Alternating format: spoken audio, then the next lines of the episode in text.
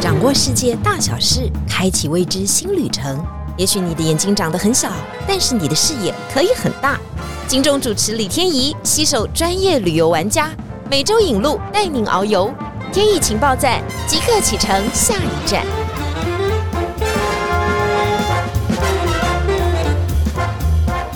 怡情报站，欢迎大家来到节目现场，这是我们 Podcast，我是李天怡，很开心，每一次录音都有非常好的效果，同时我们也真的听到了很多当地的人文啊、景观啊、自然啊。虽然我们还没有花机票去，但是已经有身临其境的感觉。不知道听众朋友是不是跟我们一样呢？希望你持续订阅我们的 Podcast《天怡情报站》。今天这一集呢，这个国家我是有去过的，而且我去到的时候呢，其实对他是没有充满想象的。我想呢，他们的智商实在是太高了，可能不想跟我们这种凡人对话。但没想到呢，他们其实不用说用亲和两个字，但是好像诶跟我们一样，他们都是还蛮谨慎的。那么同时也还蛮会算的。那除此之外呢，这个国家充满了宗教的故事，因此呢。落地的时候，你就好像有那个圣灵的感觉，所以每次呢，我都会跟我的旁边的教徒朋友说，不管怎么样，此生你们一定要去一趟以色列。以色列呢，有很多很多可以玩的景点。那我那个时候是住在加利利湖畔，同时我还去了海法。那我只是没有去耶路撒冷，但是我有去了台拉维夫。但是每一个地方呢，我都会感觉到他们人民呢，真的是非常非常的团结。不过今天呢，我们的天仪情报站。要请到的这位玩家，他可是一个非常在国内业界知名，不知道要怎么样形容他，等会让他自己来形容他自己，因为他好像不是好像是真的很厉害。我们欢迎我们的资深玩家、以色列玩家、以约玩家 Peter。好。Peter，你可不可以先 自己鼓掌？不是自己鼓掌，我们一定会加很多的配音罐头音。Peter，先自我介绍一下好吗？我是晴天的领队 Peter。那我从进晴天的第一团就是带以约，前面第一团、第二团都是带以约。我知道以色列或者是约旦，就是阿拉伯国家、犹太国家这种都不是非常好带的团，他必须要用很多的故事来加以积累。不过呢，我们还是不免俗气的。我想问一下 Peter。当初你到以色列的第一印象是什么？因为我是从约旦过去的，那他们这两个国家的，你说民生的水准跟消费其实是差很大的。你在约旦物价没那么高，可是到以色列那个真的是北欧的物价，甚至丹麦的物价。对，所以那个价钱是非常的夸张，可能简单坐个计程车或是吃个拉面都会让你有点吓到。所以从钱上面就可以看到两个国家真的非常非常的不一样。对，因为他们国家的收入百分之五十以上都是要上交到国防费用，就是买武器保卫国家了。对对对。所以对他们来说，这个是大家必须承受的痛，但是这个也是不可避免的。但是我们还是想了解一下这个约旦人，因为他们还是属于阿拉伯的族裔吗？没错。对，那以色列人是属于犹太的犹太人，对，他们在思想上面应该也是很不一样吧？对，因为我觉得宗教就会让大家对于自己的生活方式就有一些不同的做法。嗯，那再加上以色列人，他们是来自全世界的，所以他们在特拉维夫特别开放。在特拉维夫有沙滩，也有海边，感觉上你就在欧洲地中海国家，你会以为自己在西班牙或者是希腊。可是你去到耶路撒冷，它是一个宗教的古城，那个地方就非常的封闭。里面住的人都是非常虔诚的教徒，所以那个整个城市的气氛又非常的不一样。所以光在约旦就有不一样的氛围，你走到另外一个国家以色列的这几个大的城市，带给大家的氛围又不一样。说到这里，大家一定觉得说：“哇，我去一趟就值回票价，因为真的认识了很多很多当地的奇风异俗，而且感觉到不一样的人种、不一样的民族性。”但是我自己到以色列的第一个印象就是，因为我肚子很饿啊，所以我一定要去吃东西。是，那我就走到那种小店啊，你不要就是去找麦当劳，就像刚刚 Peter 讲的，那个麦当劳就是台湾三倍价钱呐，贵到一个不行。所以我就在旁边的小店呢，那时候跟我的摄影记者就买了。当地最知名的鹰嘴豆泥啊，对不对？这就是 Peter 跟我不一样的地方，他就一直跟我说很好吃。我想说，那个有什么好吃？就是一坨豆泥撒在那个，那也不叫玉米饼，那应该是麦子做的麦子，对不对？所以说那个饼烤出来当然是很香的，但那它抹一坨鹰嘴豆泥，到底好吃在哪里？我觉得这个是民族性的问题啦，就是说他们喜欢吃的食物基本上都是以还看得见原食材的东西为主。像我们吃的很多东西，其实你都看不见食材原本的长相了。嗯，所以他们的菜色当中有很多是沙拉的。嗯，对。那你所吃的这种三明治就叫 sabish。sabish。对。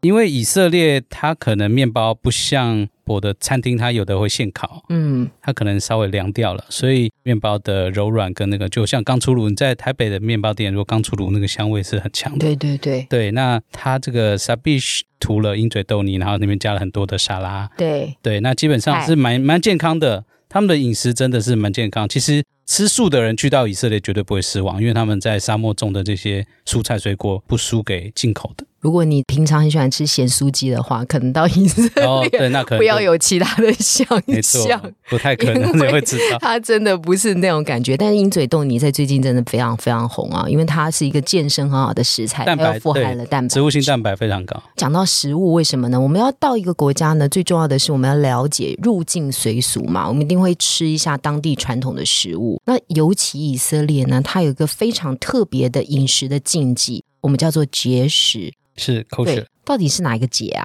节食呢，并不是大家认为的胆结石或肾结石哈，也不是不吃东西的节食哈，它是干净的食物、清洁的食物叫节食 kosher。哦，所以在犹太人认定某一些东西是清洁的，某一些就是不清洁的。对，没错。我其实那个时候去以色列的时候，我是真的没有发觉，这个是 Peter 后来告诉我说，原来有很多的餐厅它都会挂上 kosher 这种标志。就是说，传统道地的以色列餐厅，这个是什么样一个分野啊？在台湾比较容易见到就是清真认证，但这个已经是很接近了。以色列有很多的 rabbi，就是类似像牧师这种，他们叫拉比啊。他们在不宣道的时候呢，他们有些人的斜杠的工作是做屠夫，就是帮牛啊、羊啊放血，然后进行屠宰。你你是说他的斜杠一下子是？屠夫一下子，他本身可能因为他很了解宗教的律法，所以他很知道要怎么去屠宰。嗯，像在宗教当中，他们的祖先曾经跟天使摔跤的时候扭伤了大腿的内筋，嗯，就是结石里面他们也不吃这块筋，就是有很多的屠宰的内容必须要符合经文。所以说，餐厅的老板或你要开这个餐厅，你必须很理解，对不对？他们会请。拉比当顾问，当顾问，然后进行奶肉分开，是的，这就是一个 culture 最重要的，没错，嗯，它的最大的禁忌，对。好，我们先讲一下你刚刚说的那个叫做检察员哈，嗯，他必须要有这个以色列认证的检察员去检查，所以就是拉比，叫做拉比，拉比不是就是类似不是大厅。大厅的 拉比，不是。像像牧师。像这个神父这样子的一个工作，他平常在 synagogue 就是犹太会堂里面，哎，各位啊，他是一个很神圣的工作。没错，听说每一个餐厅要请一个拉比来检查，每个月至少要花上十九万台币，这是我查到的资料哈。因为他真的要很认真的去检查，没错，这个餐厅到底啊，包括冰箱要分开。炉具要分开，其实最重要就是奶跟肉，对不对？对，这两个东西要分开，没错。那我们吃披萨可以吗？披萨基本上没有肉加 cheese 这口味了，没有这个口味，在当地是找不到的。对，肉的披萨可以，可以单卖肉的披萨，可以单卖 cheese 的披萨，它不会把它混在一起。就像麦当劳里面没有大麦克，大麦克就是一层肉一层。那谁管我呢？我吃到肚子里面就两个都混在一起啦。这就是律法里面说不可以。既然神说不可以，就不可以，就不可以。对，所以说真正的 culture 的戒律当中，他就规定你哦，说你上一餐吃了奶，下一餐吃肉，中间好像要隔要隔六个小时以上。好，所以至少要六个小时之间。所以就算在胃里面，他也不可能让它 mix 在一起。所以饭店的早餐不会提供肉。只提供奶，因为你早上都要喝牛奶啊，泡 cereal 这种麦片。嗯，那你过了六个小时之后，你再吃，晚上一定有肉。所以这个就是以色列很多餐厅标榜的 culture。但是我们一般观光客到那边去，会吃得到这样的餐厅吗？在门口上面就一定会告诉你 kosher。嗯，所以你走进去就很安心，绝对不会有任何犯错的机会。哦，但是它也有一些，它如果没有标榜的话，可能就是服务于观光客的。没错，那当地麦当劳，你隔旁边几步路就有一家，只是它有分正常的跟 kosher 麦当劳。所以我要做到正常的专区，我才吃得到 mix 的版本，对不对？对对对。哦，是这样的，这个好特别。有一次我们去饭店，别的大陆的陆客团他们拿出了早餐用的老干妈要配东西吃，结果服务生就很紧张的冲过来阻止他们。因为旁边的客人看到的话，会觉得他们可能会冒犯了 kosher 的这个戒律。啊，所以老干妈到底是什么啊？老干妈是对岸他们常常加面啊，或者是加调味的一种方法，让他们出国可以有家乡味的一个东西。所以它里面会有什么鱼的成分吗？或肉的成分吗？会触犯它的？基本上是素的啦。但是他们就觉得，但是因为没见过。会，所以会紧张。所以，我们下次拿酱瓜或面筋啊，小心是一样的豆腐乳，对不对？可是，你真的有碰过团员有碰到这样的状况吗？的确有，像我的团员们邀请导游吃他们自己准备的，像万岁牌小鱼干这种东西，不行吗？呃，对他们看到的当下就觉得，虽然是鱼，但是因为律法里面有说到，没有鱼鳞的鱼是不能吃的。所以他们就认为这个布拉希或者这种小鱼干，它的鱼鳞还来不及长出来，所以算是没有鳞的鱼，因此他们不能够吃，所以就礼貌性的拒绝了我的团员，说：“哎，对不起，这个我们不能吃。”哇，他们真的要很仔细的检查哈那个小鱼哈。对。但是现在看起来，以色列他们也慢慢尊重了一些观光客，所以会给大家更多的空间了。基本上只有在特拉维夫或海法。你到了耶路撒冷还是不行，因为耶路撒冷几乎都是宗教人士，神圣的地方。没错，所以他们是更顽固、更坚持的人。因为我们可能一般的观光客对这个 kosher 节食的想法没有那么多，所以在这里特别提醒大家，因为这个真的跟吃是蛮有关系的。但是这当然是有一个故事啊，为什么奶跟肉不能在一起吃啊？啊，因为他们的律法就是有一条，不可以用山羊羔母的奶煮山羊羔。这是一个圣经，对不对？这是他们的摩西的经文里面有这样子哦，等于是崇洋母爱，呃，对，母子之情，所以不能够亵渎这样的母子之情。好，这是这是一个故事啊，大家可以 Google 一下哈。反正就是一个在犹太人的饮食当中特别要戒慎恐惧的部分哈。第一个，你可能看到的是鹰嘴豆泥，那也没有什么关系。但是走进他们的食堂当中的节食。要特别注意啊，是不是因为就是这些饮食啊，还有一些很特殊的想法，所以让犹太人特别聪明啊？呃，是不是特别聪明我不知道，但是他们饮食是蛮健康的，他们有避开吃猪肉啊，因为在古代猪肉没有煮熟容易生病，嗯，然后血没放干净容易腐败啊这些问题，所以他们会这样传承，应该是他们的祖先可能有类似这样子的。一种对一种的规律。其实我刚刚的问题有语病哈，我就说是不是因为吃这样的东西，所以都让犹太人这么聪明？我要先证明一下犹太人是不是真的很聪明。他们真的蛮聪明，所以我为了要证明这件事情呢，我就 Google 了很多的文章。就我发觉呢，他们的智商其实也没有我们高。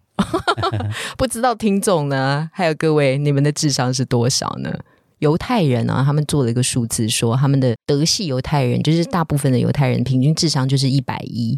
如果我们以科市长的智商大概一五零、一五七来计算的话，其实这个这个差一就差很多哎，所以它其实就是一个平均值。当然，比一般的国家可能九十五到一百的数值是高的，但并没有我们想象中的这么的高。但是他们不知道是因为什么样的一个民族性培养出来一个，真的是。很会做生意的这种想法，我不知道 Peter 有没有这样的感觉？为什么你会觉得他们真的很聪明？跟他们相处的过程之中，可以这样子的感觉。可不可以举个例子来跟我们讲一下呢？我觉得，因为他们的历史当中没有自己的根，所以他们不断在国家中游走，所以他们对于很多事情都比我们要敏感。是我假设疫苗这件事情。哦，对，他们的做法就是在当时二零二零年三月的时候，全世界开始封城的时候，他们的总理是最早带着国家的资源去找这些疫苗的厂商。他说：“我们全国的七百万人全部可以当一期、二期、三期实验，先打了再没错。而且他们自己这些疫苗厂商也都是犹太人，嗯，所以很好讲话，对，很好沟通。”那就用最快的速度谈成了这个疫苗的实验、疫苗的使用，所以他们也是最早全民打完三剂的。为什么呢？因为他们的人口数实在是太少了，是所谓的纯正犹太人也真的太少了。他们心心念念想的一件事情，就是要怎么样把我们的种跟把我们的根留下来，一个都不能少。尤其聪明的人，你所认识的世界上面很多聪明的人都是犹太人。在美国的前四百名富豪排行榜当中啊，犹太人也占了百分之二十五。巴菲特啊，FB 的佐克伯啊，甲骨文的 Allison 啊，全部都是犹太人。在他们的观念当中，就是理财比赚钱重要。就是我有一块钱，我要把它理理理理理到五块钱，那就是真厉害。所以巴菲特永远都是拿着股票都不卖啊，就是长期持有，因为他真的很会理财。当然，他们有知识力，他们怕了，因为他们曾经亡国过嘛。是。他们很多的故事都是讲这个王国的。那最近我知道，在二零二零年上档了一个电影，那个电影真的还蛮传奇的。是，但是也可以展现出他们的聪明，还有他们到底怎么样又留下那个根，绝对不能让它消逝在这个世界当中。呃，我自己很喜欢收集这方面的故事，可以在团上跟客人分享。但我看到这个电影，我也觉得真是天才。波斯克叫做波斯语课吧？是的，对不对？好像这个电影叫波斯语课，后来也得了大奖。是，他是一个已经变成战俘的犹太人，对不对？没错，就是当你在遇到这样困境的时候，嗯你要乖乖的束手就擒吗？他却能够急中生智，哈！他用他的仅存的三明治换了一本波斯神明的书，嗯，他就在看书，结果被一群德国军官围住，然后把他。身边的同伴全部杀死，就轮到他的时候，他就说：“我不是犹太人，我是波斯人。”但是他不会讲波斯语啊，他只有那本书吗？没有人见过波斯人，肤色可能也稍微黑一点。然后他不过就凭借着他手中有一本波斯的书，是说自己是波斯人，没错，只为了活命。对，后来他做了什么事？后来刚好这个德国的军营里面有一个长官，他很想学波斯文，他将来想退休去伊朗，所以呢，他就留了他这条命。哦，但作为交换，对，作为交换就是你要每天教我十个波斯的单词。死人了，真的，就像我现在要哪里学某一个语吗？是不是？没错，俄文吗？什么的，是不是？是你一天要想出十个字。好吧，就算他讲出来，那是真的还是假的？全部是假的。所以他呃十天以前教的那十个波斯文假波斯文，在十天之后他也要记得。对，因为那个军官有时候会跟他考试，就是测试一下自己学的到底是什么样，会不会忘记这样子。结果两个就用了一种外星语互相在交谈吗？那是什么语言？不知道。全部是他自创的，所以他在厨房有很多的犹太人在那边工作，那站在锅子前面的。他就以这个犹太人的名字来命名锅子这个波斯语，然后假波斯是的，是的，然后就变成了一个单字，对，天就凑了十个给他的家教学生，没错，就这样，他到底活了多久？至少活了一两年。哦，就这样活下来了，很厉害，也是很聪明啦。第二个，他真的很想活，对不对？后来，请问一下，他的家教学生知道了这整个是个骗局，想要宰了他吗？基本上，他为了学完波斯文，所以留了他的性命。好几次集中营要屠城的时候，都把他抓出来，让他从队伍中抓出来，让他逃过一劫。那最后，他也顺利的活下来了。那后来家教学生到底知不知道自己学的是假的？当他真的去到伊朗的时候，在海关，他本来畅所欲言说我是要去投靠我在那边开餐厅的哥哥，结果没有半个人听得懂他讲的话，他就被当成间谍抓走杀掉了。所以就这样哇，这是一个好 sad 的故事哦。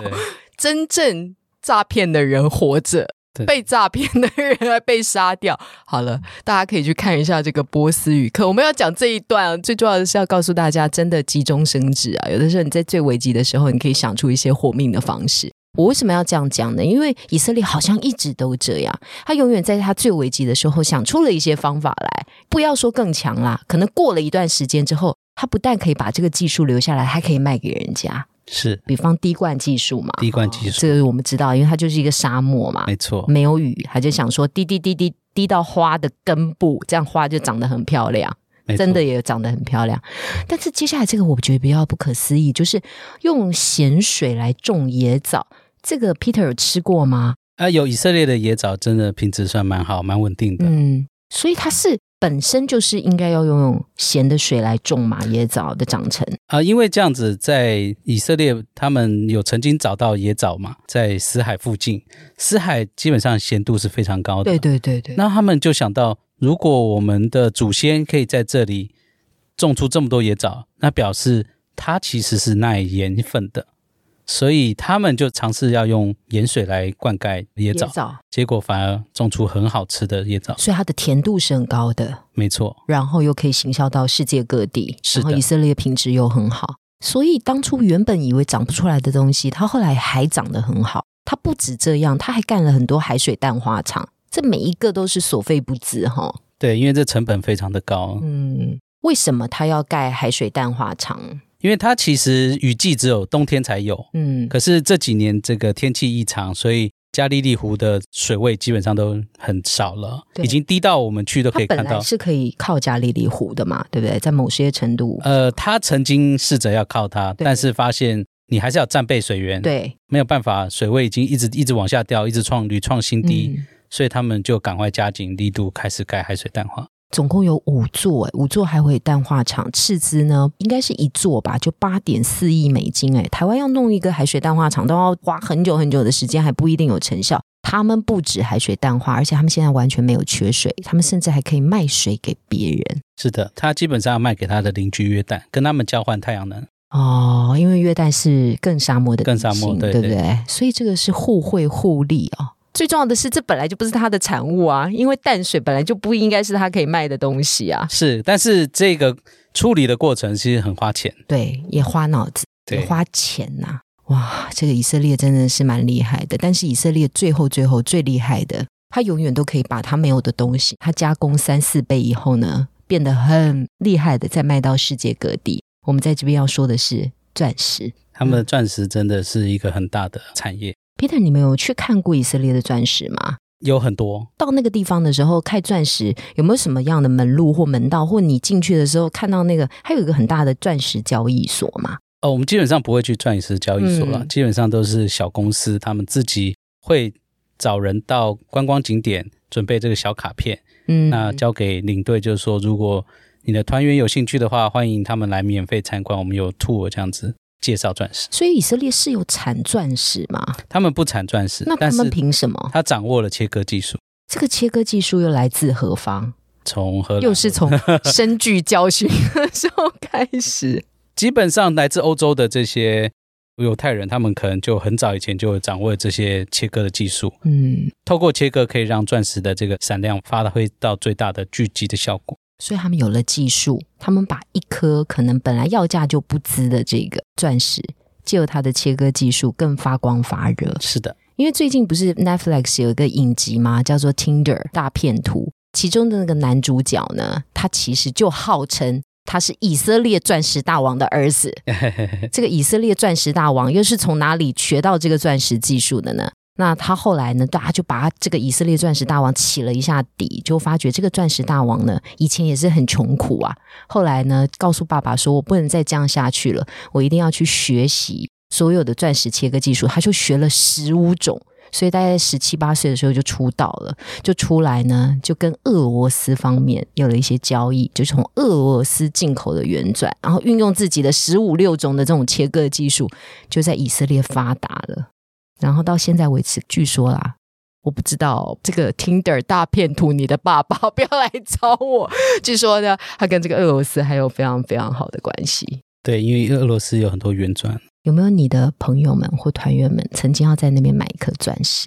呃，都有看过，但是因为他们 还是想要有一个牌子哦，对，所以他们并没有很心动。所以以色列也有知名的牌子，只是可能在台湾不是那么的有名。没错，但是他们可能还是想要，比如说一些台湾有名的百货公司有这个牌子，他会觉得比较保值嘛。嗯，以色列是一个非常特别的国家。刚刚讲了这么这么多的故事，你都可以发觉它是从零到有。它没有淡水，所以它就把海水变成淡水。它没有农产品，它就用咸水来种农产品，然后再出口。它没有钻石，就引进别人的，再把它进行加工。想想吧，你有什么东西是没有的，然后你想要把它增值，然后变成有。这也是一种以色列精神吧。今天真的非常谢谢我们的以色列导游 Peter。天意情报站，你说在不在？赞赞赞！谢谢大家，谢谢大家，天意情报站，拜拜，拜拜。